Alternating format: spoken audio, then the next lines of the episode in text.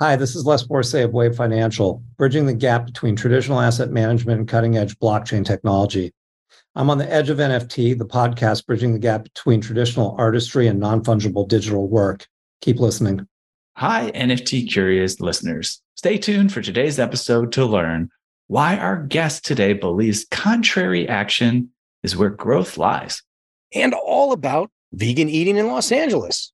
Plus, what an iconic brand like Timex is doing hanging out with a bunch of apes. And don't forget, we put together a gathering called NFTLA just a few months back that brought out thousands of the world's most innovative doers in the NFT space. You can head over to nftla.live to get tickets to our bigger, bolder, better, but also just as intimate and impactful event happening in Los Angeles, March 20th to the 23rd, 2023. We will see you there. Welcome to the Edge of NFT with your hosts Jeff Kelly, Ethan Janney, and Josh Krieger, the podcast that brings you the top 1% of NFTs today and what will stand the test of time. We explore the nuts and bolts and the business side, and also the human element of how NFTs are changing the way we interact with the things we love. This podcast is for the dreamers, disruptors, and doers who are pumped about this ecosystem and driving where it goes next. Today's episode features Les Borsai, co founder of Wave Financial, which offers early stage VC investment, asset management, treasury management, and strategic consulting within the crypto and blockchain ecosystem. Les is a serial entrepreneur and consultant specializing in the cryptocurrency and blockchain industry. After 10 years managing recording artists, he launched and built successful startups in digital music and cryptocurrency. In 2013, he saw the potential of blockchain technology and started working with Ripple, one of the largest cryptocurrencies, as an advisor. He was an early investor in the Ethereum presale in 2014 and now provides advisory services to multiple blockchain companies, including RightMesh, YouNow, and Backstage Play. Les, welcome to Edge of NFT. How are you doing? Know, it's funny. That bio was like perfect until the last line.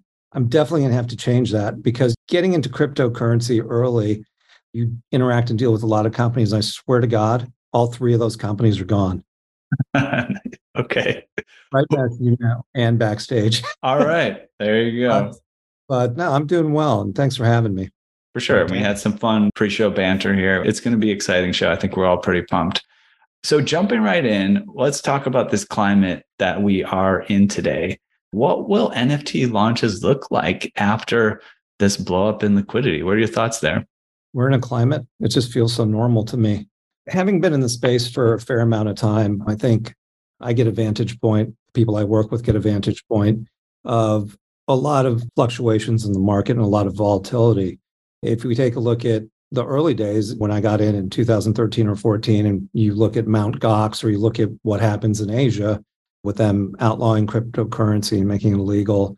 And then we have the ICO craze, and then we have the blowout from the ICO craze. And then, I mean, it's like if you've been in the space, you understand there's two types of markets, bull and bear. And when we started the company in 2018, we went straight into a bear market, and that sucked. But it makes you stronger, it makes you resilient. And I feel exactly the same way about the market right now. And I have a lot of personal anecdotes about that.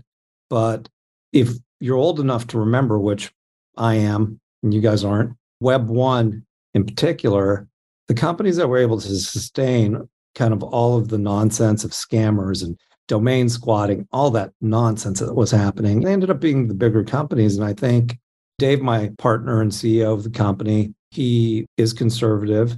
He does have an appreciation because of his financial history to appreciate regulatory guidelines. And he made the decision that we weren't going to try to be competitive at the cost of anything that crossed a line. And I think when you look at the market, just to kind of keep expanding into a place, the market is what it is because you had a lot of young guys generate a lot of wealth, but not really understand the basics. And I don't know what it takes to understand a basic. If I take your money, I'm not supposed to use it for anything other than what it's been deposited for and I'm not supposed to like leverage it long and take a risk with it or cover debts that have nothing to do with those customer funds. I mean, that's the fucking simplest stuff in the world. And and to not understand that, that's kind of the first problem. And I think the other thing that's the bigger problem is when everything is so incestuous and interconnected for that extra percentage for the land grab. I mean, what do you expect? It's a house of cards because everyone wants the customer. I mean, I've seen customer acquisition costs in the market being as high as $600 a user for an account that was $500 a user. Like, I don't understand how that math works. And we sit here wondering why the whole world is blown up around us. And I'll just finish this thought with it's like a poker tournament for us. I played a lot of poker tournaments in my life, and you can be aggressive and try to win the damn thing, but you probably get knocked out pretty quick, or you can sit back and let everyone else knock each other out. And that's really what we've done just by playing appropriately.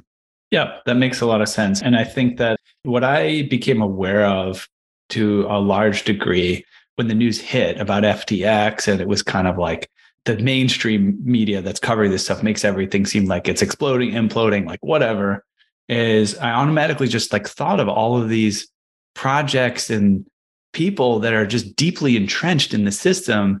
And it had very little to do with that in particular. We talk a lot about how the creator economy is growing. We talk a lot about putting real estate on the blockchain or functional use cases, going to Switzerland, right? For for the World Economic Forum conference and seeing huge corporations getting deep into blockchain. I was like, oh, like this doesn't very seem as unstable as it looks to many other people. Well, I mean, and that's a whole nother point of view that I have. I came from the entertainment business and authenticity mattered in the way artists were broken. I mean, it did for me anyway. And there were two types of artists. You could be a big pop artist where they throw everything against the wall and hopefully the song sticks, but it's never really a good, strong underlying bass or you can be an authentic artist that works at it. And this isn't that much different. And when I hear about like the big corporates coming in and everyone's so excited about it, it's like I've been through enough cycles with apps and web and other technologies that I'm like, okay, I'm not excited by that shit. Like, I don't care. I want to take a look at what's being developed by these innovative kids and what's being monetized. And that's what I'm interested in. I'm just not sucked into well, Universal is going to come do this. Who cares? Like everything they're doing is archaic and continues to be because they're looking at the numbers and not the creativity and the innovation. And I suppose a lot of my feeling comes from the Napster days and watching Shawn Fanning and Sean Parker get thrown out of a building and then IP being used as leverage. Well, IP isn't fucking leverage, man. Like IP is something that people create with their soul and blood and that whole process. And to use it as something that becomes some sort of a barometer for profit is just kind of gross to me. And I guess I got my idealism back. Somewhere in the middle, I was probably just as gross, but that's how I feel about where we're at and, and the corporates coming in anyway. Let me ask you, man, because in parallel to the music industry, you got the gaming industry, right? And there's been a tremendous amount of disruption over time in gaming, these different business models. And you're in a pretty unique position to be able to see some of these paradigm shifts as they occur. I'm curious if we can expect to see another iteration here sometime soon around gaming monetization and, and kind of how it works, how you disincentivize scam like behavior, all these different factors. So I'm doing it right now in a whole bunch of different ways. Wave Financial obviously is a RIA. We're adhering to the SEC and, and it's finance, right? But I was never going to do anything really in entertainment or the reimagination of what a Web3 studio could look like. Because once I got done working with artists, I just didn't want to talk to them anymore. And I still kind of don't. It was a lot of decades talking to artists, and it was hard, man. So I reimagined through this mechanism called SeaWorld what I could do within the Cardano ecosystem. We're pretty close to Cardano, and they're the, one of the ones that are surviving now in a nice way because they didn't tie their wagon to anything except their own abilities to create. And when I think about this Web3 studio model, I think of it kind of like an antique mall. If you guys ever been to an antique mall, it's a building that has a whole bunch of shops inside it, and every single shop is different. And I compare that to kind of like what Artifacts did with Nike and Larva Labs and all these different things that are happening that happen together without really the communication to happen together. So when it came to the gaming, I hired some game guys and started to build a game studio. When it came to the rights, because rights are different, I hired a rights guy. I hired an agency person doing a deal with streaming across the board for TV, film, and music, merchandising, and all of these things are going to function together based on IP. And I think the thing that people don't really realize right now is IP and ownership is different. We're talking about owners of NFTs being able to exploit those rights. That's very different than a publishing company and a record company owning two sides of a master with six writers that you need to get phone call approval from. And that is the ethos of Web3 and the metaverse. And on the other side of that, there's projects like the Gremlin project where anyone can use it because of Creative Commons. So I don't think the bigger companies that you talk about that are coming into the space have the first understanding that this is a generational shift of how collaboration is going to happen. And that's bad for business if you don't know where it's going. So when I started to put all of that together and I started to quietly collect rights, to your point, everything's different. You like look at Gala and what they did with Townstar and what they did with the Death Row catalog. Like when Eric first did that, I was like, dude, you don't even have the rights to like fucking Tupac song. He just nailed it with like being able to put it into a different environment. I was like, oh shit. And I look at things like YGG and what they did in the Philippines with some of the early play to earn stuff, and they were giving back to the community. And you can really just see what's possible. And, and that's always the thing that's so frustrating about people saying, well, an NFT is just a JPEG and it's not worth anything now. It's like, well, who cares? It's not a JPEG.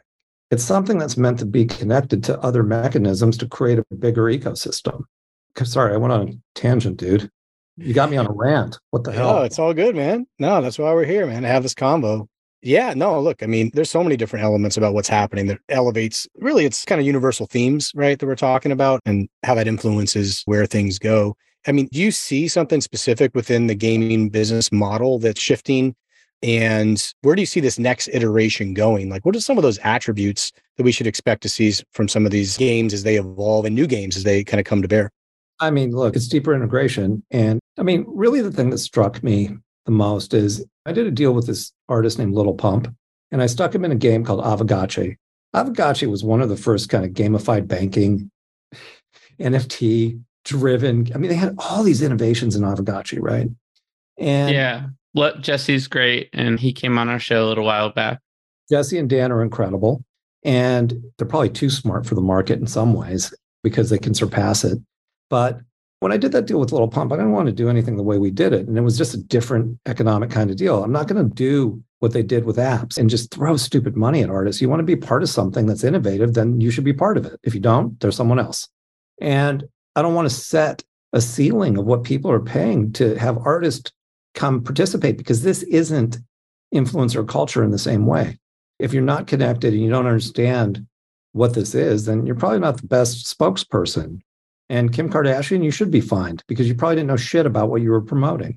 So when I think about how this is going to change, it's deeper integration through immersion.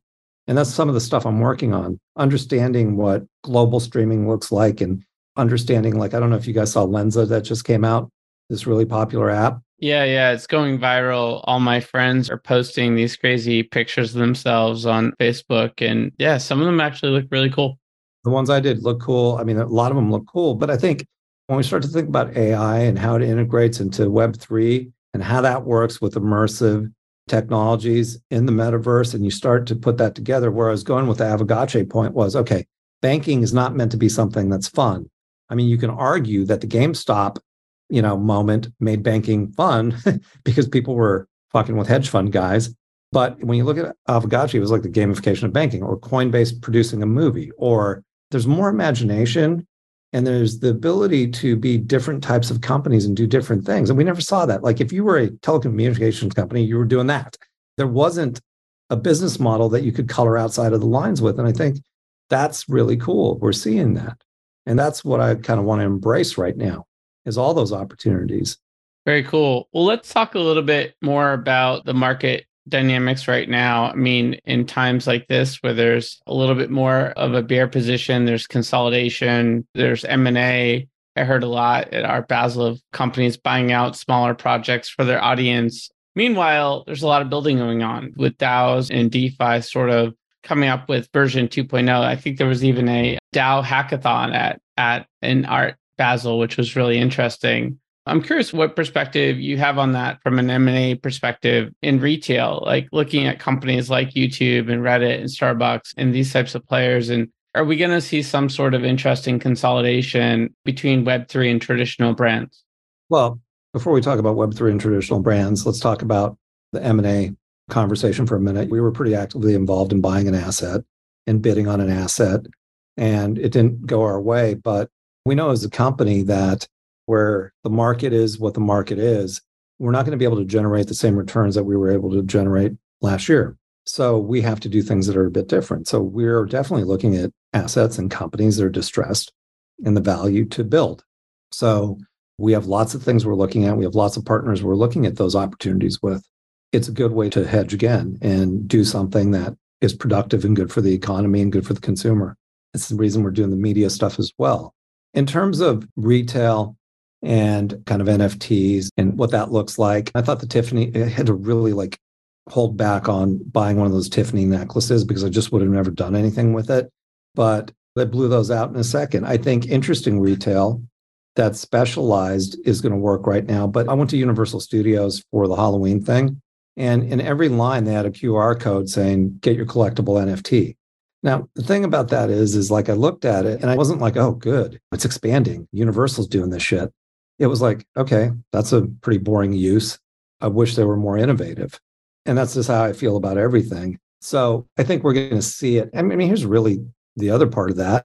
When the NFT thing, and I bought my first one in 2017 that I lost, but the NFT thing, when it really started going, you saw two paths. You saw kind of the NBA, whatever that thing was called, Top Shots path.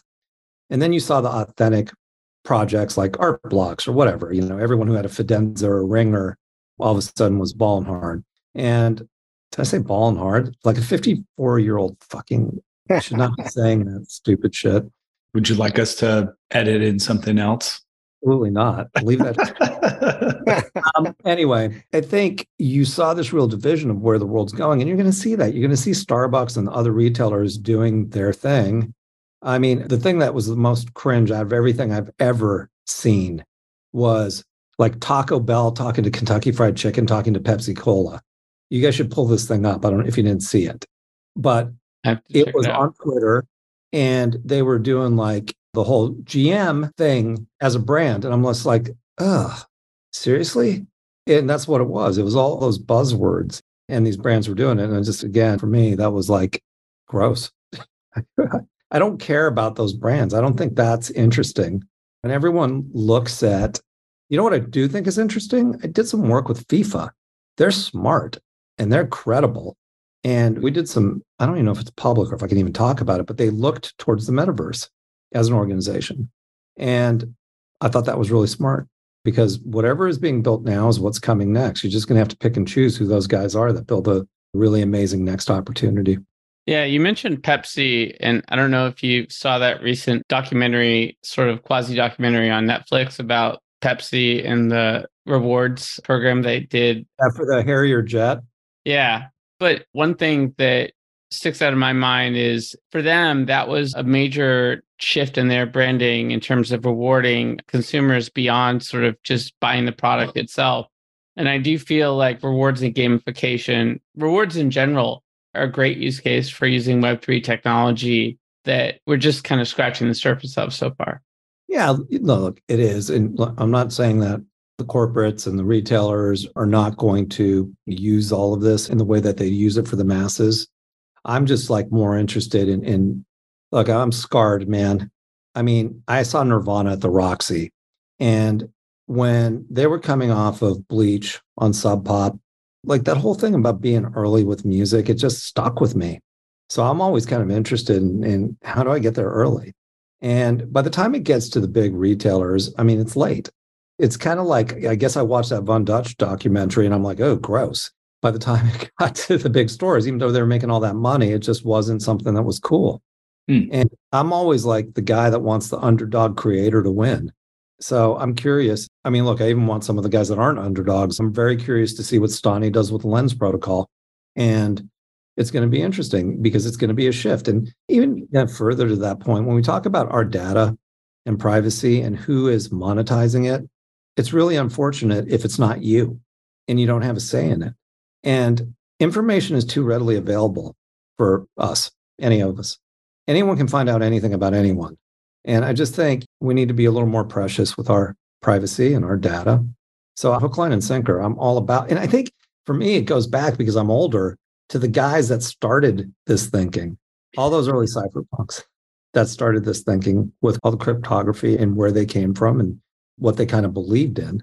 And I think it comes down to sort of the details of what does co-creation really mean. And I think there's opportunities for co-publishing and co-data ownership and things that just haven't been done yet that are starting to be done. And that's one thing that we're looking at as one of our projects from a media technology perspective. I think anything is promising and available if it's my choice. If I want to be a guy that partners with a big retailer, it's my choice. I want to do that. What I'm really against is someone taking my data and then monetizing, and I don't have a choice. I'm really all about choices. And who knows, maybe I'll want to do something with Facebook if I'm paid appropriately. And I think the problem with companies as they get bigger is, is they look at the bottom line. And this happened in the music business. The minute the accountants came in, it ceased being a creative place. And everything became about the bottom line. And when someone takes your data and monetizes it, I mean, there's security issues with that. And again, not participating in it or not having a choice, that just sucks. Mm, yeah, definitely appreciate that. And I feel that almost on a daily basis. Sometimes I just kind of feel worn out by this whole system. you know, just remembering, just looking at trying to do like, oh yeah, DNA test, that's cool. Like I could do that. I could learn about my health. I could check out my ancestry, all this stuff in it. And then I have to go, oh, 23 and me. Wait a second. That's the lady that was married to Sergey Brin of Google. And they're all about owning my data and doing like, she's going to know my DNA? Like, eh, know how to probably kill me with a pill or something, right? I mean, it's scary stuff. And it's definitely something that I think has worn on us as a culture. I think that's part of what underlying this decentralized movement, owning your data, having more of a say in what's going on for sure. I mean, look, the whole thing, I mean, all of it started with trust, right? And 23andMe came around for about a half a second. I was like, oh, that, no, like, I don't want to give them that information. And worse to that, I was in the music business for three decades. I don't want to know I have a kid somewhere. Like, that'd be terrible. Oh, guess what? You're 54 and you got a kid. He's 20. like, that would be fucking terrible. So, like, 23andMe doesn't work on any level. By the but, way, a good friend of mine found out she has 45 siblings. Oh, Jesus. Okay. All right. There you go. Time with my family is is, and I have one sibling. Hmm. Well, you know? what surprise, Les? She's your kid. no, just kidding. Can you imagine me as a father? terrible. yeah, I don't know. Uh, let's conveniently shift the topic to uh, stablecoin regulation.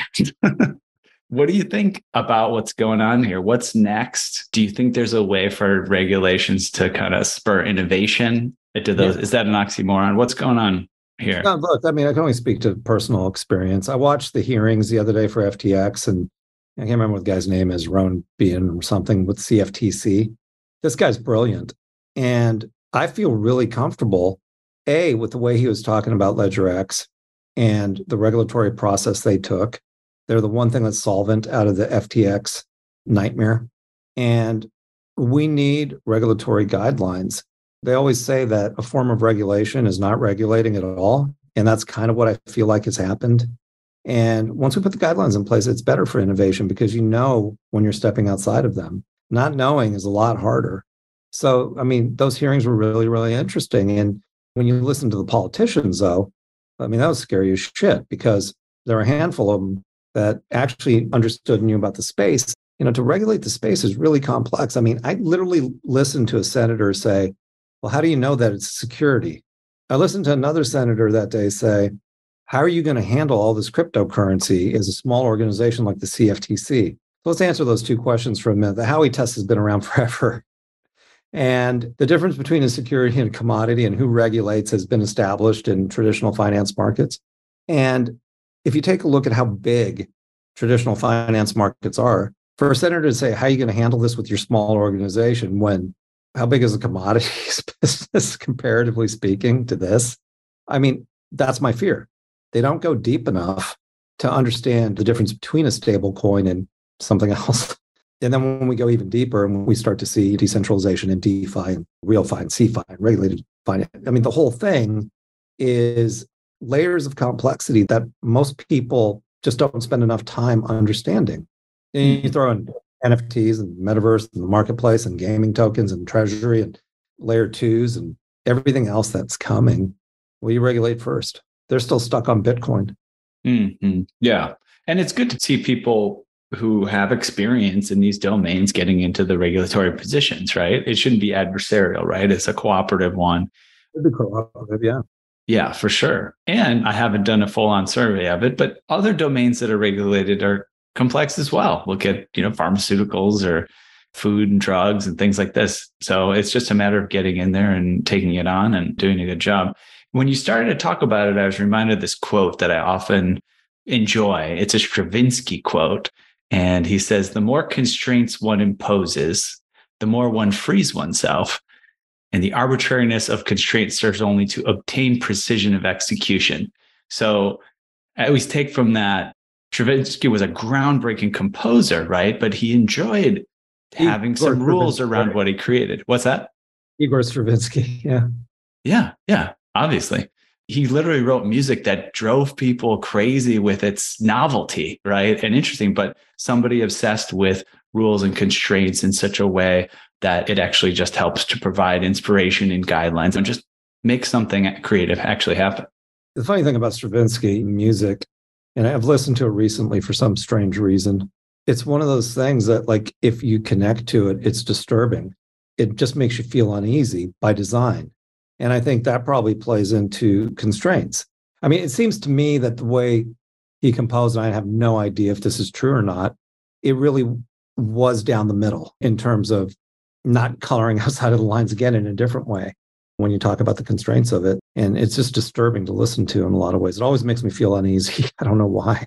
So, but that's well, hey, man, speaking of uneasy, I think kind of like where everybody's at in the marketplace, right, is trying to understand what's the next inflection point going forward here. Is it a further dive into the abyss? Is it a trigger that's going to drive the the next bull market. At some point, obviously, there will be a bull market. You talked about it right out of the gate. These are normal cycles; they ebb and flow. But predicting exactly when something will happen or why is always very difficult. But you, of course, are in a, a very distinctive position where you can see some of these signals that come up and may be able to point to potential things that are going to be part of the trigger that launches us into the next bull run. And so curious from your perspective as to what you think that might be. Is it like this last cycle, things happening in the DeFi space that really trigger this? Is it some other corner of the industry that's going to be the launch pad for this next bull cycle? Where do you see things launching next? I'm going to give you an answer that's really true to my heart on this one. And it'll be just the opposite answer of what my partner Dave Siemer would say. In my lifetime, I think have really kind of clinched with both fists everything I've ever done and planned and tried to see all the angles. And what I've really tried to do since I've been in this business is not do any of that, not predict, not care. If I could figure out a way to run my own business that was down my lane and I'm doing it for all the right reasons, I wasn't looking for those inflection points. Dave does that because we're really good at risk mitigation and Dave knows when to pull, knows where to invest, knows where to hold back. And that's why it's a good partnership. When I look at it, I'll give you an example. We did an NFT fund and it's above market, performing above market, but it's way, way down as it should be, comparatively speaking, when we bought and what we bought. And everyone who asked me about it, my answer is kind of same. I don't really give a shit what the market says. I bought these because they're collectible. I invested in these companies because I believe in the companies. I don't dictate the timeline of when the value comes back, but I believe in the blue chips I've purchased and I believe that it does come back. And if I need to cite it to a parable, it's like, well, look at art markets. Andy Warhol, after he died, I mean, he had so much shit out there you could buy for not, well, that turned a corner. Everything does turn corners if the selection process is based on valid information, I think, or even if it's not. If I'm buying something that I believe in, that I like, then there's a good chance that it'll work, but maybe not. So I don't really get caught up in, in what's the next I mean, you, it happens when it happens. And if I like gaming, which I do, and the metaverse, then I'm just building into that things I see improving the economy. I'm not having to wait for it. Maybe something I do will help it. We don't know what that catalyst is. I mean, and we're usually wrong about it. If we take a look at when China made that big decision, I mean, that could have killed crypto, didn't. Any one of those single things, including FTX, could have killed the whole thing, and it didn't. So if it didn't kill it, how the hell do I know what's going to make it? It's just going to happen. And playing that game where you're like, well, the institutionals are coming, and when they put their money in because it's big, that's going to turn everything. Well, and we've been saying that for a long time now, and that hasn't happened. That's my point. That's exactly my point. So saying it and watching it not happen, why do I care? Let me just do what I'm doing. And there's less competition now because so much of it blew up. And maybe the company's not making what it could have made a year and a half ago, but that's okay. We're still here without problems. And yeah. that's the way I look at it. Yeah, and there's a lot of people that feel that way. I mean, I, we met a lot of them in Miami this past week. These are dedicated folks that are building, and it's one reason why we're going to have a hackathon at NFTLAs because there's a lot of building still to be done here, a lot of innovation. We're just scratching the surface of the potential here. And one of those areas of innovation, of course, that's kind of been talked about for a long time, but I think with a greater amount of attention most recently is AI we talked about Lensa and there's the AI art component. Actually, I saw someone that created the ability to create derivatives of your NFT in like five seconds. And that was sort of interesting. We showed it to a couple founders of these big major projects and they're kind of processing how do I feel about this? I think a lot of us are processing that. I'd love to sort of understand how you feel about AI and the potential scale and impact it could have in the metaverse and beyond. Well, I mean, there's a lot of interesting projects using AI. And one of the ones I love is Aaron McDonald from Centrality. He has the ASM and the Genesis brains, and they're connected to a game, sports really, and, and those players learn how to play. The Lensa thing is really cool. I want to go home and do it again. I think I did 200 avatars last night. And I always go back to that story you hear about Meta having to turn it off because it was, I don't know if you guys ever heard that story. There was a story about AI where I think Meta ran some AI and it started to get too smart. So they turned it off. I mean, here's to the destruction of the world through AI. Who cares? You know, it'd be funny. But look, I just love anything that's innovative. And we've seen all of this before, I think, in science fiction movies and television for the last hundred years. And now a lot of what people have imagined, we have the ability to build a lot of that stuff. I mean, I walk down the street and I don't even flinch. You see those little robots driving around with food in them?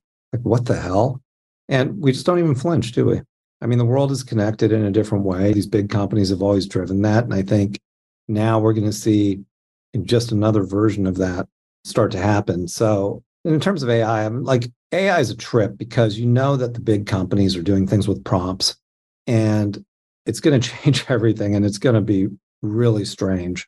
Yeah. One interesting use case I learned about, I moderated a panel with some of the sandbox accelerator projects, and there's a company that is using AI to design three dimensional assets that would normally take tremendous amounts of manpower to create these assets that could be used in the metaverse. And I just think about like just a year ago, the conversations we're having with projects like Superworld and where we were in the ability to sort of create assets in these worlds that it felt like that was a big hurdle.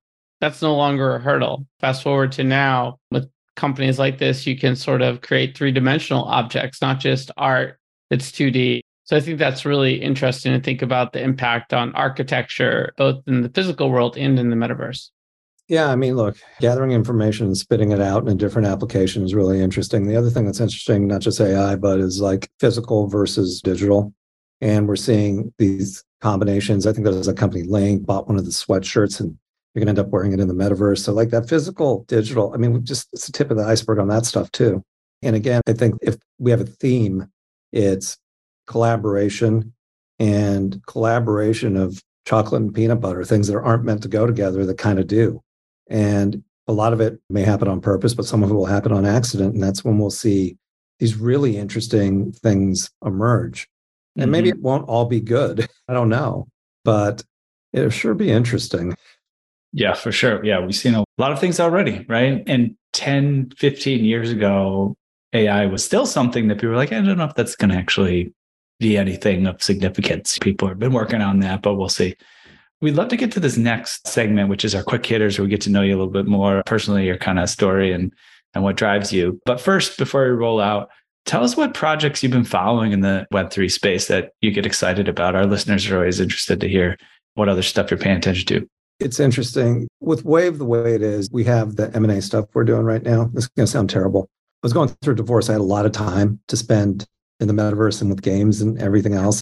And now I've been more focused on what I'm building and what we're doing with the company. So between those two activities, I haven't had a lot of time for discovery. I mean, it's really amazing. I was able to play with the Lensa thing, to be honest with you. But I will get up to speed by like next week We'll come around and I'll spend 14 hours a day looking at shit and be like, oh, that's interesting. Tell me this. What you could buy uh, one NFT for that NFT fund here in the down market for a deal? What would you pick?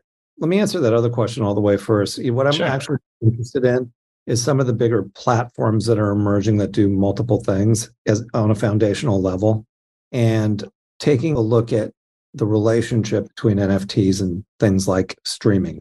How's that going to work and what's that going to look like? So companies that are looking at that.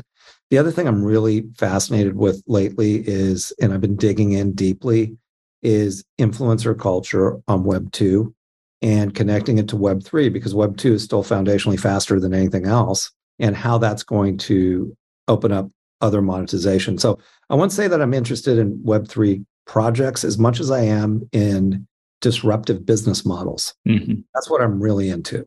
Like, how do we do something that's completely disruptive where we can make money that people haven't thought about making money in those ways?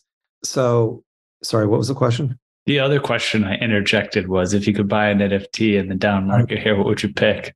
I mean, I'm a sucker for the old school stuff. I would probably just go buy another punk or another ape or and I know like the thing I love about the apes in particular is if I own it, I can exploit it. I bought a big three basketball team with the fund. It was Ice Cube's basketball team. And then I bought an ape and we put the ape on the jersey and we did that in a day. So it wasn't because I wanted the ape or even because I wanted the basketball team. I was more curious if, about the jersey and then taking that and seeing if I could sell it digitally and sell it physically. So that's the kind of stuff that's really interesting. So I like that blue chip stuff. In a down market, I mean, it's obvious. You look at the art block stuff, you look at the Zukis, you just look at all of the stuff that they're going to build around and, and what that is going to be. I didn't look at loot for adventurers. I'm curious to see what those are trading at. Remember all the rage, those loot cards, and Mhm. but I never bought a doodle. Yeah, I was going to ask you what your thoughts were there. They had a great activation, the Doodle Putt. And I feel like one of the more interesting aspects of their activation was the word NFT wasn't anywhere part of it. It's just they're building a brand. And while not a doodle holder, we are invited as media and like from the drinks to the ambiance to the decor, there was clearly a vibe of a real brand that sort of already exists in the world. So kudos to them on that. I'm going to go buy some more CrypToadz. I like the CrypToadz. That's another one just because of what they represent. I like Gremplin as an artist. And I know my guys are like looking at all the new stuff like Gabe's thing, whatever those things are called, Digidaigaku. And it's like, I get that, but I just like what I like. And I would probably buy another ape or two, maybe. But yeah, I mean, it'd be the classic stuff. The thing I'm mourning the most, though, and I'm still kind of pissed about, is the premium I paid for my Tom Sachs Virgin Rocket when I bought it and it ends up in a museum. This is my point, though. These things end up in museums, right? And they end up with Budweiser putting it on an ad, yet they're trading for nothing. So, like, maybe I'll go buy a bunch of Tom Sachs rockets because I just liked the project and everything he did with it. Like, he launched rockets, these little model rockets all over the world. It was just such a cool art thing, yet it didn't pick up the momentum. So, Mhm. Yeah, it was definitely one of the coolest ones Yeah, right. really everything that came out. Man, it was really there was a couple that were cool. The Ferrari rocket and the Hermes rocket yeah. were pretty cool. So we'll move on to quick hitters. Jeff's a little bit under the weather. Do you want me to read through or do you want to take a Sure, hold man. of Yeah. quick hitters? Okay. Yeah, bro. All right. Sounds good. For for the listener, I don't know if we mentioned Jeff's a little bit under the weather this week. Luckily, we got him back upright, but I'll save his voice. I'll come back upright. Yes. All right, Les. Next segment's called Edge Quick Hitters, a fun, quick way to get to know you a little bit better. 10 quick questions. We're looking for a short, single, or few word response, but you can feel free to expand if you get the urge. Are you ready? I think I'm ready. Awesome. What, Les, is the first thing you remember ever purchasing in your life? NFT or the first thing as a child I purchased? First thing in your life. The first thing I ever purchased in my life. It had to be something related to BMX or skateboarding where I bought it myself. That's my guess. Or fireworks, maybe. I grew up in Anaheim. So it might have been fireworks. Well, you have to be a certain age with fireworks, so maybe not. So I think Well, that was the appeal. I definitely remember there was like a corner store that would sell us like 11 year olds fireworks that was totally not supposed to. What am I talking about? It was candy that I stole probably. But like going into like the corner liquor store and buying candy would have been the first thing I purchased. Yeah, good answers. All right. What's the first thing, though, you ever remember selling in your life? Drugs. All right. No, my dad was a guy that took us to the swap meet. So he loved to barter. He was Eastern European. And the first thing that I sold in bulk, he had a machine shop. And I used to ride a Vespa, if you remember those things. nice. And the Vespa had this thing called a flywheel, and it was a pain in the ass to get this thing off if you needed to work on the Vespa. And my dad helped me make these things called flywheel pullers. And we made a bunch of them and I sold them. And it was just a way to get this thing off. And everyone who had a scooter like bought these things because no one ever made them. So, I mean, that's kind of the first business thing I probably sold. It's a great kind of business. You're your own customer. You know people need it. All right.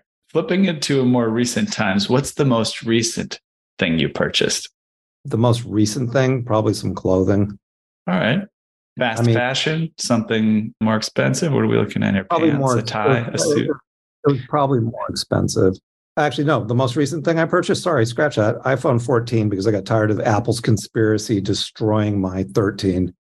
So I just literally went to buy one. I literally went to I got sick of it finally and I went to buy one today. So the Apple 14 Pro I bought today. When's it coming? There were some supply chain issues there. Is I it- found one so I just had them grab it because I just I couldn't take it anymore. nice. All right. What's the most recent thing that you sold? Oh wow. The only thing I've ever sold, honestly, oh, some cryptocurrency. All I sold some cryptocurrency. You know, it's honestly, it's the only thing I ever really kind of sell. I don't sell NFTs. I've held on to all of those. I'm going to ride those into the dirt all the way to zero. I'm in. But I definitely have sold some cryptocurrency. I haven't sold anything else. What's the really- motivation? Tax loss harvesting? Are you just done with whatever chain? No, I mean, I sold it because I wanted to buy some other things and I don't do that enough. I usually just hold on to everything. But I was like, you know what? Man, I got a fair amount of this. Let me get just get rid of it so I can buy something else that I want. Sounds good. All right. Flipping the topic, what is your most prized possession? Oh, wow. It's weird because I don't think it's the possession that matters to me. I think it's actually the thought process into the purchase.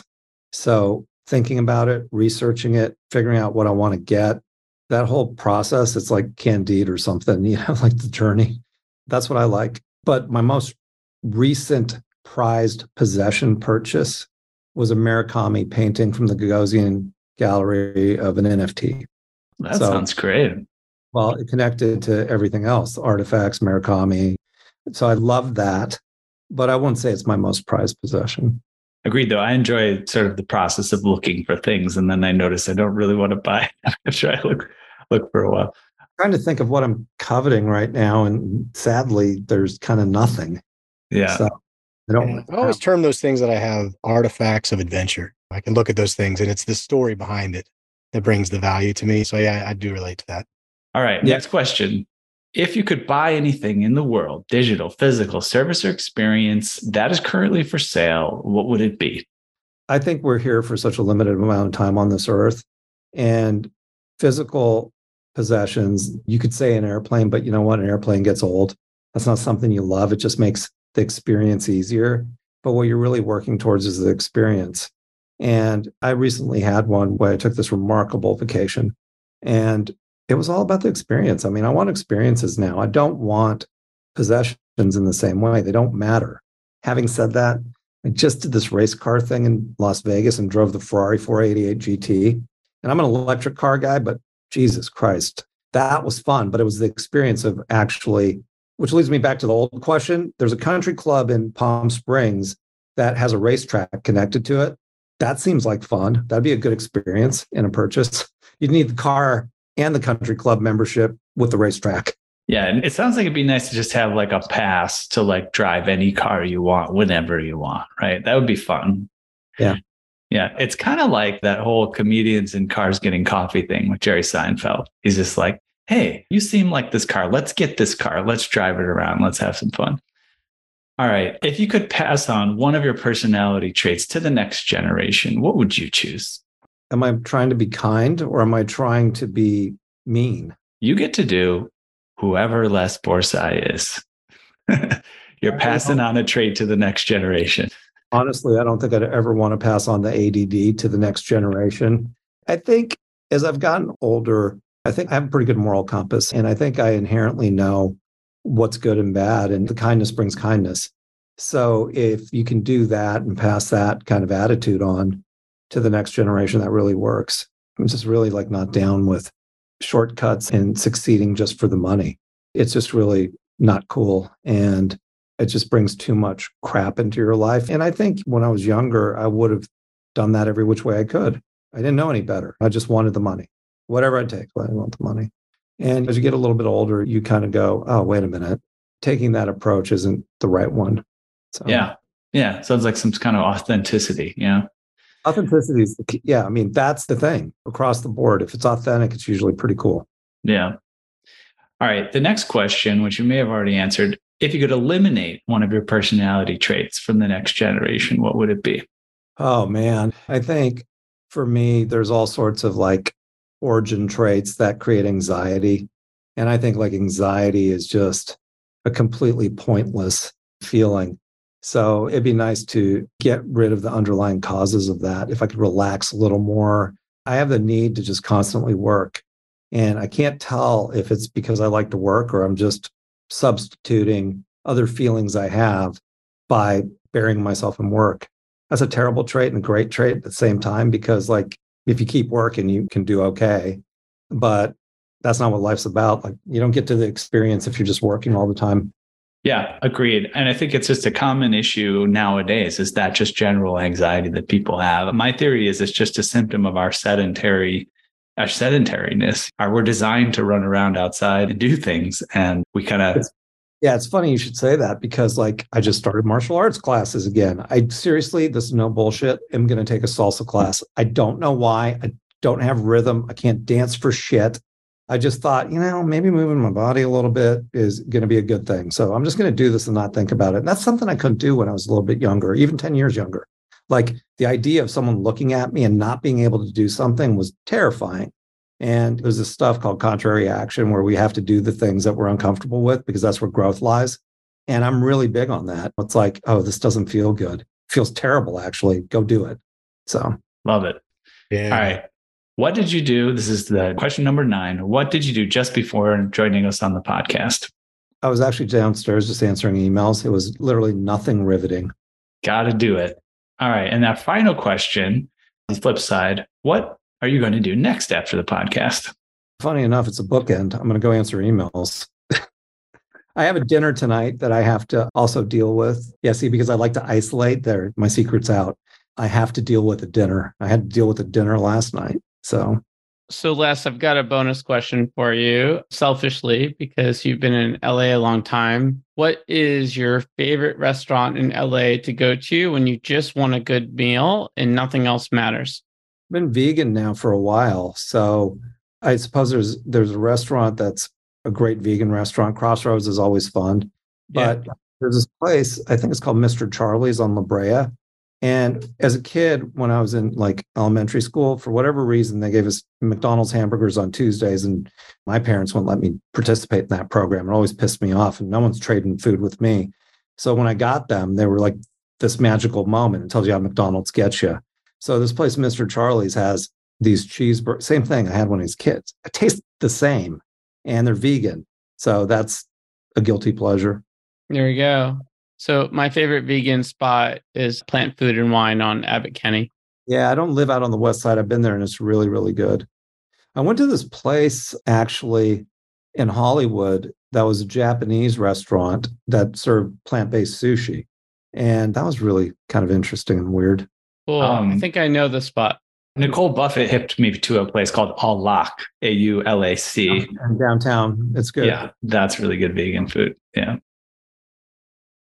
Next topic hot topics, news of the day. Let's get into it.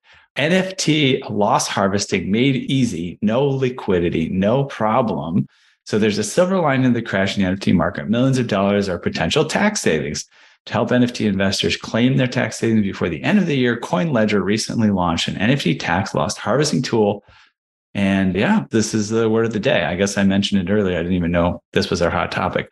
And so the one thing I don't fully understand tax loss harvesting. I've talked to various people. The story that I've gotten is that you can only offset your losses for taxes on gains, right? You can't offset your taxes in general on tax loss harvesting. So I guess that's something I have to contribute to the question. The conversation is like a question around that, you know, the strategy. There, there's something, I mean, there's something interesting about this tool though, which is that they will buy your illiquid NFTs, right? So this is not the first time I've heard of people that are snatching up these low for NFTs. And I've got to think that there's some really creative upside for them if they conglomerate all these interesting NFTs that they can do fun things with. It's a creative marketing campaign. And yeah, it does make sense to think about these things before the end of the year.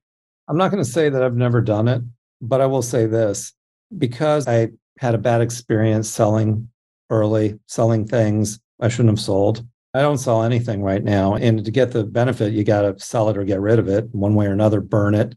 And I just can't bring myself to do it, man. So I would rather just take the hit and hold because there's no way anyone on this podcast can tell me what's going to be big next year. You just can't. And everything that kind of is explosive might happen for a reason we didn't see coming. So why get rid of anything? I already bought them consistent with holding, right? Eh, which was your mantra earlier in the episode. Yeah, I mean, if you had some big gains and you made some big purchases as a follow up to some of those gains and you took some losses and you had some other wins, maybe it's a move that makes sense fundamentally for you. But if you have a number of different assets that you could say that about, you don't necessarily have to sell your NFTs. You could sell a number of things and still be able to reap the rewards, short term gains, long term gains, right? Like there's a bunch of different ways to do it doesn't have to be the NFT, right? I mean, I'll tell you the one thing I do it with those fucking bamboozlers is one time I got really pegged. Like I lost on that thing every which way but sideways. And I got in too late. I sold.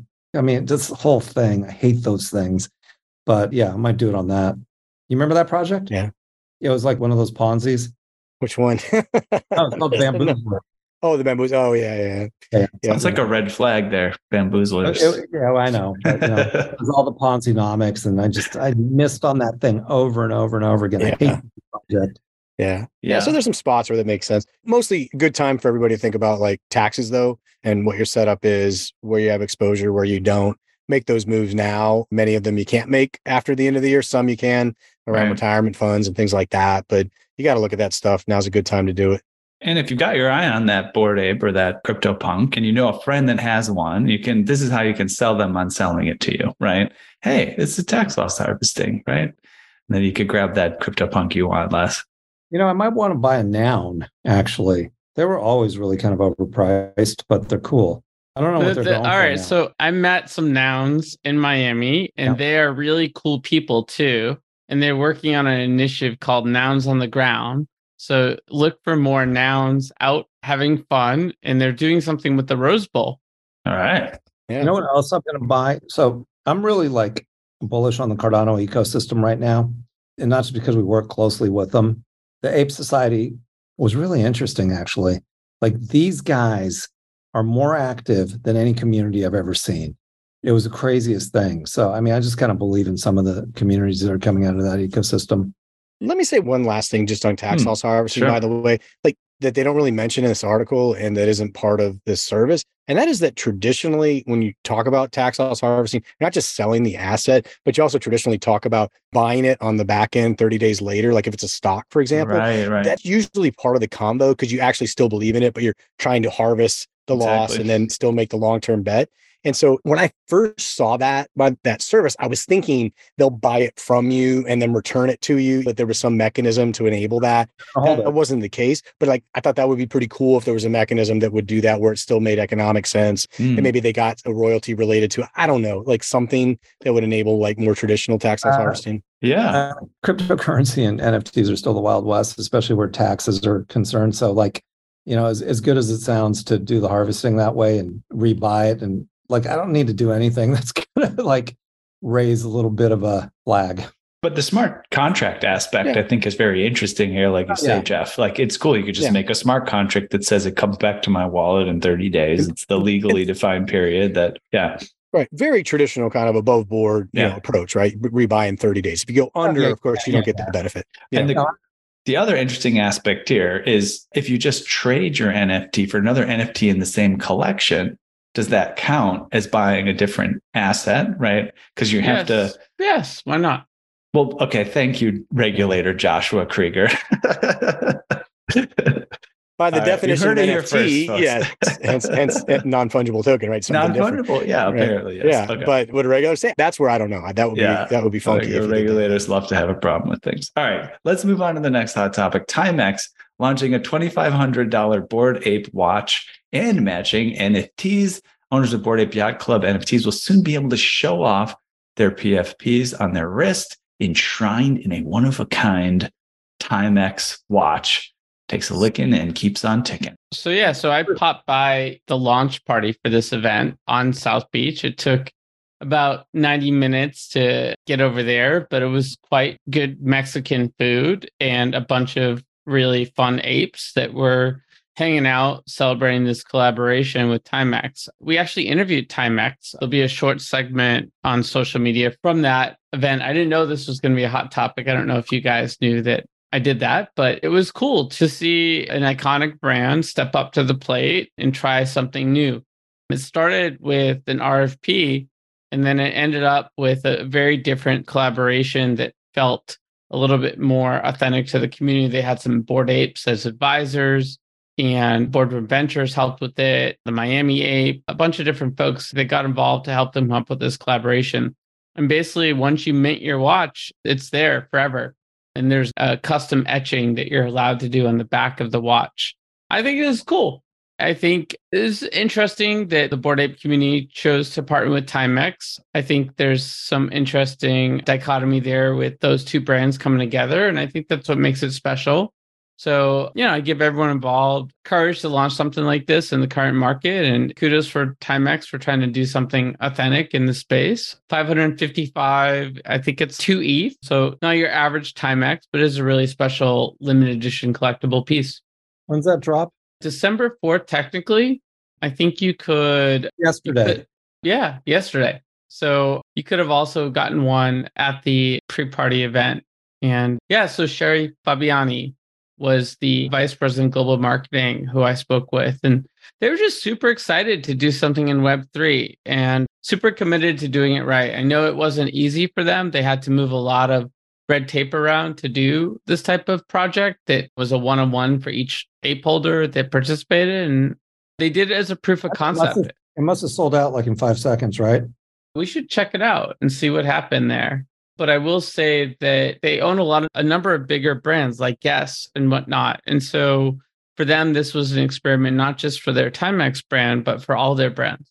Huh, I'm gonna have to go look at that because I was thinking about watches recently, and that's cool that they did that. Actually, see, that's a brand I'd want to work with, even though I don't love Timex as a watch brand, but it's cool that they did that. Yeah, I think. Yeah, I think. You know, in, in, also in general, just what's happening with IP, and you mentioned it earlier around apes lesson. The thing is, is there's so much cool shit happening there, and it's just being developed and, and refined and iterated on. Lots of learning. Some stuff works, some stuff doesn't. It sounds like the Timex took a pretty cool approach here, like really co-creating this, like true co-creation, not just like let's come up with the concept internally and then get a couple of people to help us promote it, which I think so many big brands do. So that's kind of cool. And Josh, I didn't know those details. So it's kind of cool to hear about some of that stuff because it didn't even come through in the article. Gary Vee's talking about it a lot, just the iteration he's doing with VeeFriends. And it's oh, neat oh, to see that community. do things like that. So I um, didn't know that. Yeah. I mean, I met the whole Timex team. They came in from all over the world to launch this thing at Art Basel. That's very cool. That's cool. Yeah, a lot of cool stuff going on at Art Basel. Fashion, I think, is a place where there's a lot to be explored. And we saw G Money had his pop up and he was doing fashion, basically printing t shirts on demand for folks who had the appropriate NFT and they had scannable codes in the shirt itself where you could kind of I got a couple POAPs, right, from people's shirts. And it was actually fun, right? It was fun to like do more with fashion, right? So all this stuff is happening and it's cool to see it at Art Basel. Yeah. I missed it. This, Yeah, go ahead, Les. I thought I missed it this year. Yeah. Let's what else can we do to make Les jealous, Josh? That didn't make me jealous. Party, the sandbox party was incredible. Yeah, what are you talking about? That's a blessing. I don't want to go anywhere. Nice. Nice. Well, hey, man, I Les, heard- Les prefers NFTLA. It's closer to home. there you go. Yeah, and that's even a stretch, but I can make it there. Right on, man. Hey, so I know we were talking a little bit earlier about the segment that we have, the shout out segment, where we like to give any folks within your orbit or realm of influence some love. So, Les, what do you got for a, a shout out for our listeners today? Honestly, I was really stumped. This is the only question you stumped me on. I was just like, who in my orbit that I actually want to say something to? And uh, like, I couldn't come up with anything. I was just like thinking about people that inspired me. Like Richard Prince as an artist inspires me. Murakami, like those people kind of inspire me for sure. But Chuck Palahniuk, who's this great author. So anything that has kind of a darkness attached to it, I suppose. I don't really have a shout out for someone that's like in my universe or orbit, which is sad, really. It's a Well, tough these folks one, are though. obviously Yeah. because they've moved the needle for you. And That's really what we're looking at there to give that love to folks that do move the needle for you, whether in your immediate vicinity or not. Right? Yeah. Well, Wednesday Addams is the current one. If you're watching that show on Netflix, that show's so funny.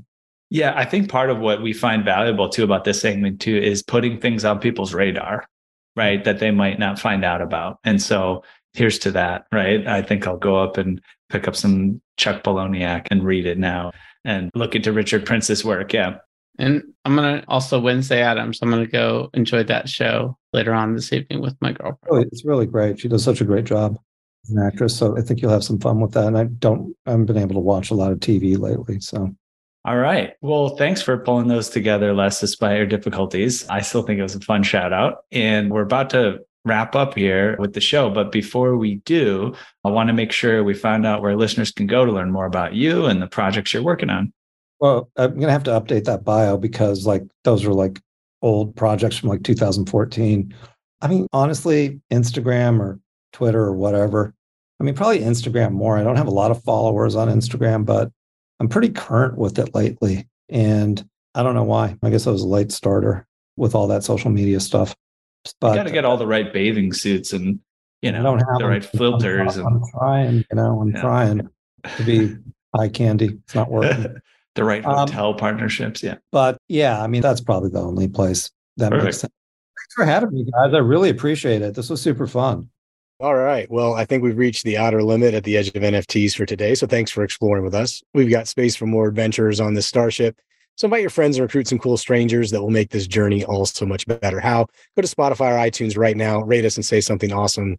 Then go to edgeofnft.com to dive further down the rabbit hole. Look us up on all major social platforms by typing Edge of NFT with no spaces and start a fun conversation with us online. Lastly, be sure to tune in next time for more great NFT content. Thanks again for sharing this time with us today. The views and opinions expressed on the Edge of NFT podcast reflect solely those views and opinions of the show creators and its guests. We're learning as we go, just like you. Please make sure to do your own research. Our podcast is not financial advice. There are multiple strategies, and not all strategies fit all people. You understand that you are using any and all information available on or through this podcast at your own risk.